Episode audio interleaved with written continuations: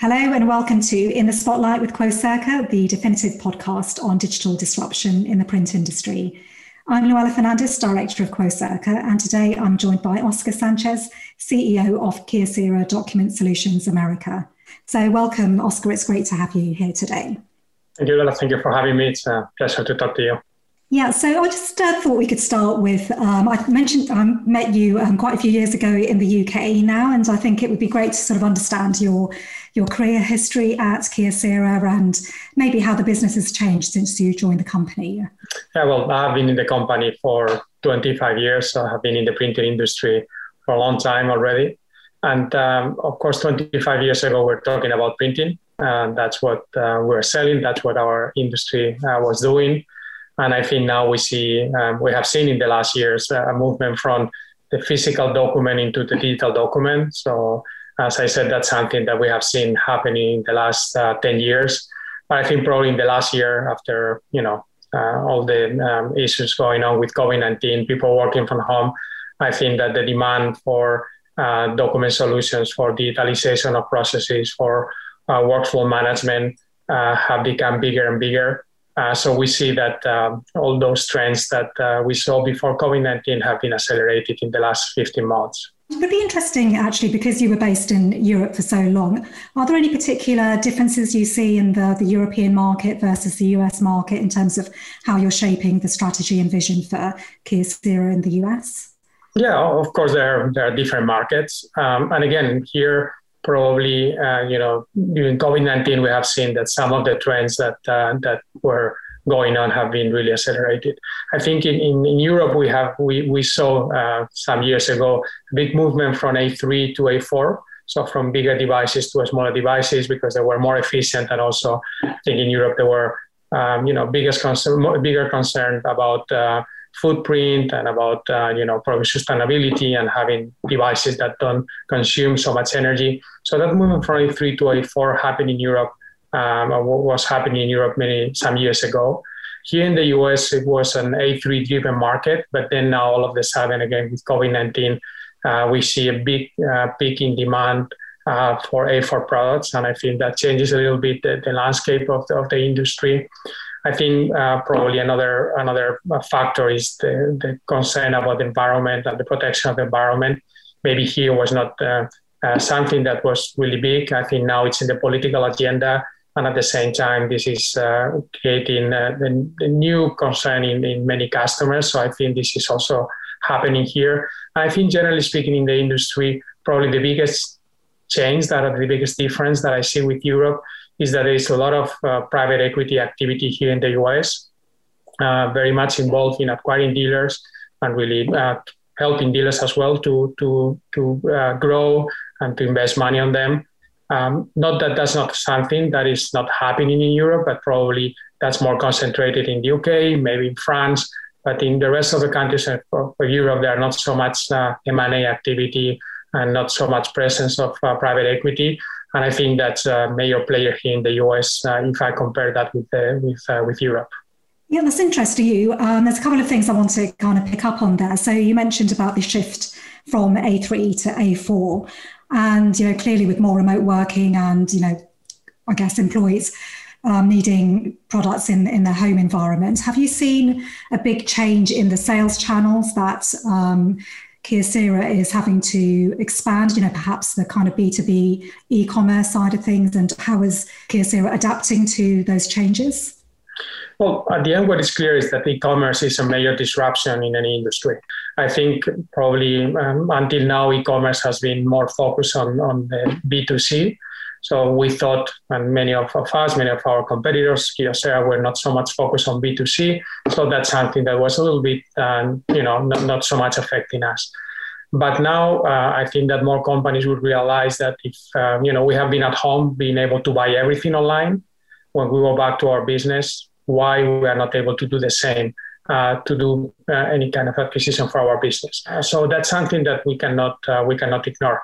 That doesn't mean that our dealers uh, will not play a role on that, but I think that uh, we need to understand, and our dealers need to understand that uh, e-commerce is a major uh, driving factor in any industry. And I think that more than seeing it as a threat, we have to see that as an opportunity.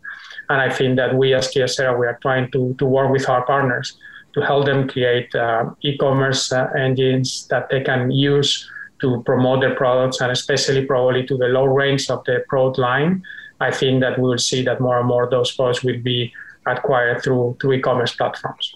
Yeah, and I think it's a really interesting trend, you know, particularly with employees purchasing their own devices online, like you said, the kind of B2C side, but also how that's influencing the the B2B purchasing channel. So it's you know it's great to hear that you're focusing you know increasingly on that kind of e-commerce opportunity. So you mentioned that you're helping your channel partners address that, that opportunity, but are there any other ways you're helping the channel take advantage of opportunities around areas like content management, uh, document solutions in general, and also um, automation, um, security, and you know perhaps you know broader IT services? Yeah, I think that the times that uh, that a supplier, uh, you know, all we have to do, I mean, that's a lot already, but basically you have to focus on provide a good product with a good price. Uh, of course, that's the basic thing that you need to do as a supplier. But I think that uh, right now the markets are very competitive, and I think that our partners demand more from us. Uh, so here in the US, you see really big dealers. I think that probably that's another big difference. You compare that with Europe. You can uh, you have some dealers with revenues of 400, 500 million. So really, the size of those companies are really big, and they have the means to really invest and, and create uh, the kind of value that they need for the customers. But at the same time, you have dealers that they need uh, to get the support of the of, of us as, as suppliers to develop, uh, you know, their their presence in markets like IT, like ECM, to improve the technology. At the end, I think every organization right now is involved for driving some kind of corporate transformation. And I think that some dealers they have difficulties to know what to do and how to do. So I think that the way that we see Kyocera as a, as a value provider is that we need to help dealers in that transition. So that's why, for instance, we are trying to develop an e-commerce engine that our dealers can use. Uh, we are trying to develop new ways of selling. I think that we are very much focusing on subscription subscription based services that I think that will be demanded more and more. And we want to explain our dealers how this business can help them to to grow and this way of doing this way of, of, of doing business. And at the same time, we are involved in investing in technology and workflow automation. And we believe that we need to use that te- same technology and that same know-how, and they can leverage our experience and our investments to try to help them grow.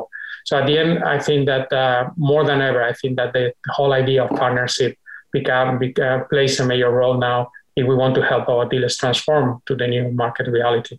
Yeah, so it's very much about the channel adapting to the kind of post-pandemic world, I guess. And you know, I think um, those opportunities, like beyond e-commerce, but also solutions and IT services, you know, we we definitely see as key to future growth and innovation in the market. But I think that, you know, some dealers at the beginning, I think that they were in this stage of denial, believing that, well, once um, COVID 19 is gone, uh, then things go, will go back to normal. And I think that we need to admit that that will never happen.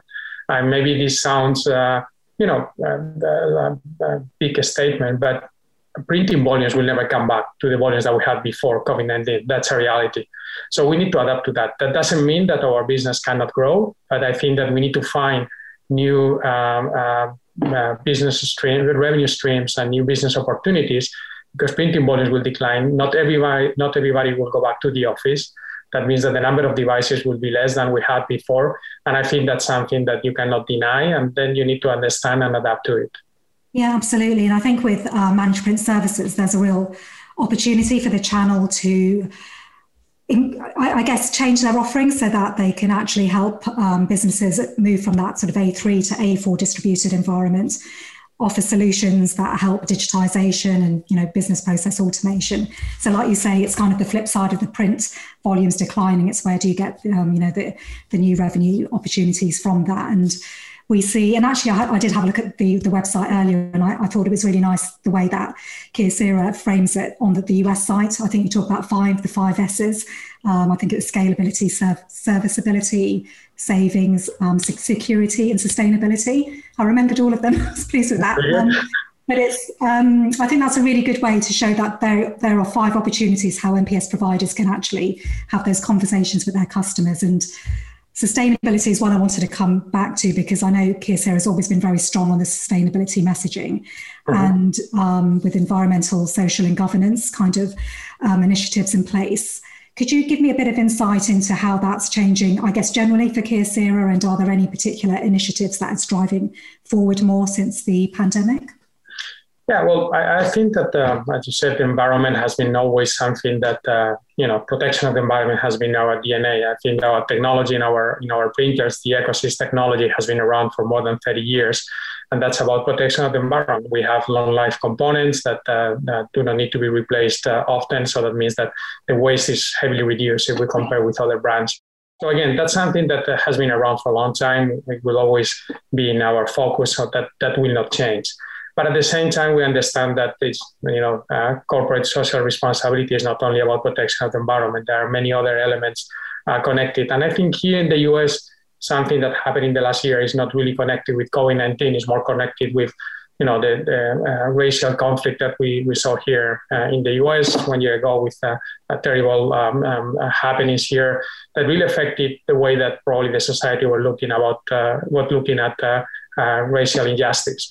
So I think that the, uh, I think there is one component in the, this corporate social responsibility, which is about diversity, that became extremely important here in the US. I think, of course, all over the world, but I'd say that especially here in the US, because what happened last year, uh, I think was a wake up call for many organizations that uh, we need to put diversity as uh, one of our main main focus and main areas of contributing to the advancement of society. So we understood that message from Kyocera uh, we included diversity as one of our four core values. Uh, that's something that we try to look at in you know our development, uh, uh people development um, uh, strategies, recruiting of people, but also uh, when we get involved with the communities to try to contribute to, to solve a problem that is very evident that is still out there. And and again, I think that's something that probably the last year changed the perspective of many organizations um, and um, help us to put more focus on on, uh, on, on trying to solve these problems. I would say that that has been the major change that I have seen have seen in the last year in terms of corporate social responsibility. And again, for Kyocera, this is extremely important. You know, that's a really good point because obviously that whole kind of um, diversity and, you know, equality um, has, yeah, risen up the agenda. And I think, you know, as consumers, we're more conscious of um, when we're making purchasing decisions of the companies we're dealing with. And like, you know, I guess, you know, for, for companies like Kyocera and other print manufacturers, they need to have a very strong message around um, that to, you know, to help um, ensure that you know customers and you know potential customers understand you know what their um, approach is in that space and i think you know it's, it's great to hear that that's something that you're you're very sort of focused on and you know i guess that has been a huge change over, over the past year yeah i think that in my personal point of view, and that's very personal, I think that the worst thing that you can do when you look at corporate social responsibility is to have a kind of selfish uh, motives uh, around it. I mean, you cannot try, you, you should not do this to, to get more business. Mm-hmm. I think that really that's a starting with the, with the ground foot. So I think you have to do this because, you know, any company is a part of the society and you need to contribute to the, to the improvement of the society. That's it. I think there is a side effect and that will have an impact on your business. As you said, uh, customers will look uh, with, uh, to the type of companies they're doing business with and they will understand uh, diversity and inclusion and inclusion as an important element that they want to see in their suppliers. So that will be a positive or negative effect depending on what, uh, what uh, stance you have in, in those uh, matters. But my point of view, you don't have to look into it. I think you have to do it because it's the right thing to be done, and, and that's it. Yeah, so absolutely. It's not just a checkbox man- mentality. It has to be because you want to, to do that for your own business. And I think it's very much the same with sustainability. You know, we've seen in a lot of our research that more um, IT decision makers are selecting suppliers that have strong sustainability credentials, but also can deliver solutions that help them reduce their environmental impact. And I think you know, as I said, this is another opportunity for MPS providers to really have those conversations with their customers and explain how by using a managed print service, you know, if they go for a subscription model, it can reduce their operational expenses. They can actually, you know, potentially reduce their print volumes, improve their, you know, operational efficiency around documents and so on. So uh-huh. I think you know, that, that those five S's, I think, were you know really great um, way of actually putting that in a framework. So um, the, the the mindset, I think, of traditional partners, and you know, I think also traditional OEMs are very much legacy focused around their, their business very much you know, in the past been product focused rather than perhaps on business model um, innovation. And, you know, what do you think are the challenges that the industry as a whole is facing in terms of changing that legacy mindset to move towards these new business models? And, you know, I think that the, the industry has always been very innovative in terms of technology, but I think where it's perhaps been a lot slower than its traditional tech competitors is around business models and you know those adjacent solutions and services. Yeah, I fully agree with you. I think that, um, as I said before, I have been in this industry for 25 years, and the way that we have been selling our services have been always the same way. We sell our devices, and then we sell a maintenance contract based on a click price, and the customer pays for every click that they make. So that has been uh, around for a lot of years, and I think that will that will change, uh, and I will see a big change in the in the coming years. I think that nowadays everybody uh, or in many industries we see that uh, the products and services are sold um, um, with a subscription-based contract. So you go to Spotify or you go to Netflix, and then you pay a monthly fee, and everything is included there, and you don't need to worry about anything else. I think that this will come to our industry. We're going to launch here in the US a very big initiative in, uh, around that uh, we're going to create a concept which is unlimited printing. The customer will pay a, month, a monthly flat fee, and everything will be included there with no counters, no clicks. You know, the customer will be able to pay, to clear, to print as much as, as they want. I think this is the direction that this industry will take in the future, and that requires a big, drastic change that I don't think that is easy to be done, uh, and I don't think that we are even able to do it at this point if you look at all those concepts, I think normally in our industry, we always thought that we want to create stickiness with our customers. We want to make sure that our customers stay with us as long as possible. But you go to Spotify or you go to Netflix, and there what you see is how easy it is to cancel your contract and how easy it is to go to a different supplier. So it's the uh, totally the opposite uh, concept. It's not uh, about creating stickiness, it's about creating an easy way to break your relationship with me as a supplier. That's a huge change uh, that uh, is not easy to be done. Uh, it's not only in our industry. I think there are many industries that will go through that. But uh, I think we, have to look around and we have to see that, that those things that we like as an individual consumer, that we like to have that simplicity of doing business, of getting a service, and also to break a contract uh, or to interrupt a contract if we want to, we want to have the same approach when we do business with uh, you know in our in our uh, you know companies in our businesses. So again that that will become a cultural change. And we always think okay but this is not in our industry. That's only uh, b2c well i think that uh, you have to look around. And things that happen out there in the society will come to you in one way or the other. So i think that we need to be uh, we have been always very innovative in our industry from a technology point of view but also in the way that you do business yeah, absolutely. And I think, you know, one key foundation of that is the cloud. And, you know, we've seen the cloud adoption um, just rapidly increase over the past year. And, you know, it's interesting you say, because obviously we see that in other industries like telecoms, where, you know, you're tied into a contract and you, um, you know, people just stay with the same provider, even though it may be straightforward to, to change now. And I think it's very much about moving away from printers to printing and you know to the service and you know printing is just the commodity now i guess it's something that the industry has needed to do for a while but i think you know the pandemic is really pushing these needs for subscription models and it's it's interesting to see how you know, I think some vendors are doing that on the consumer side, but yeah, how do you translate that into a B2B environment? And I think cloud is going to be key because so many businesses are so used to using a subscription model for cloud.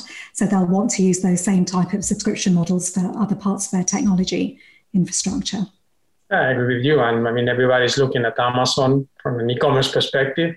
Mm-hmm. I think that we, and you did a very nice paper recently about that. I mean, it's not only about Amazon as an e-commerce provider. Look about uh, their uh, cloud offering they have. They are becoming a major player there, and I think they see a massive opportunity there because everything right now is moving to the cloud, and I think companies they don't want to have physical servers anymore. They want the, the simplicity and the flexibility that that comes with the cloud, and I think that's something again that we need to pay attention to.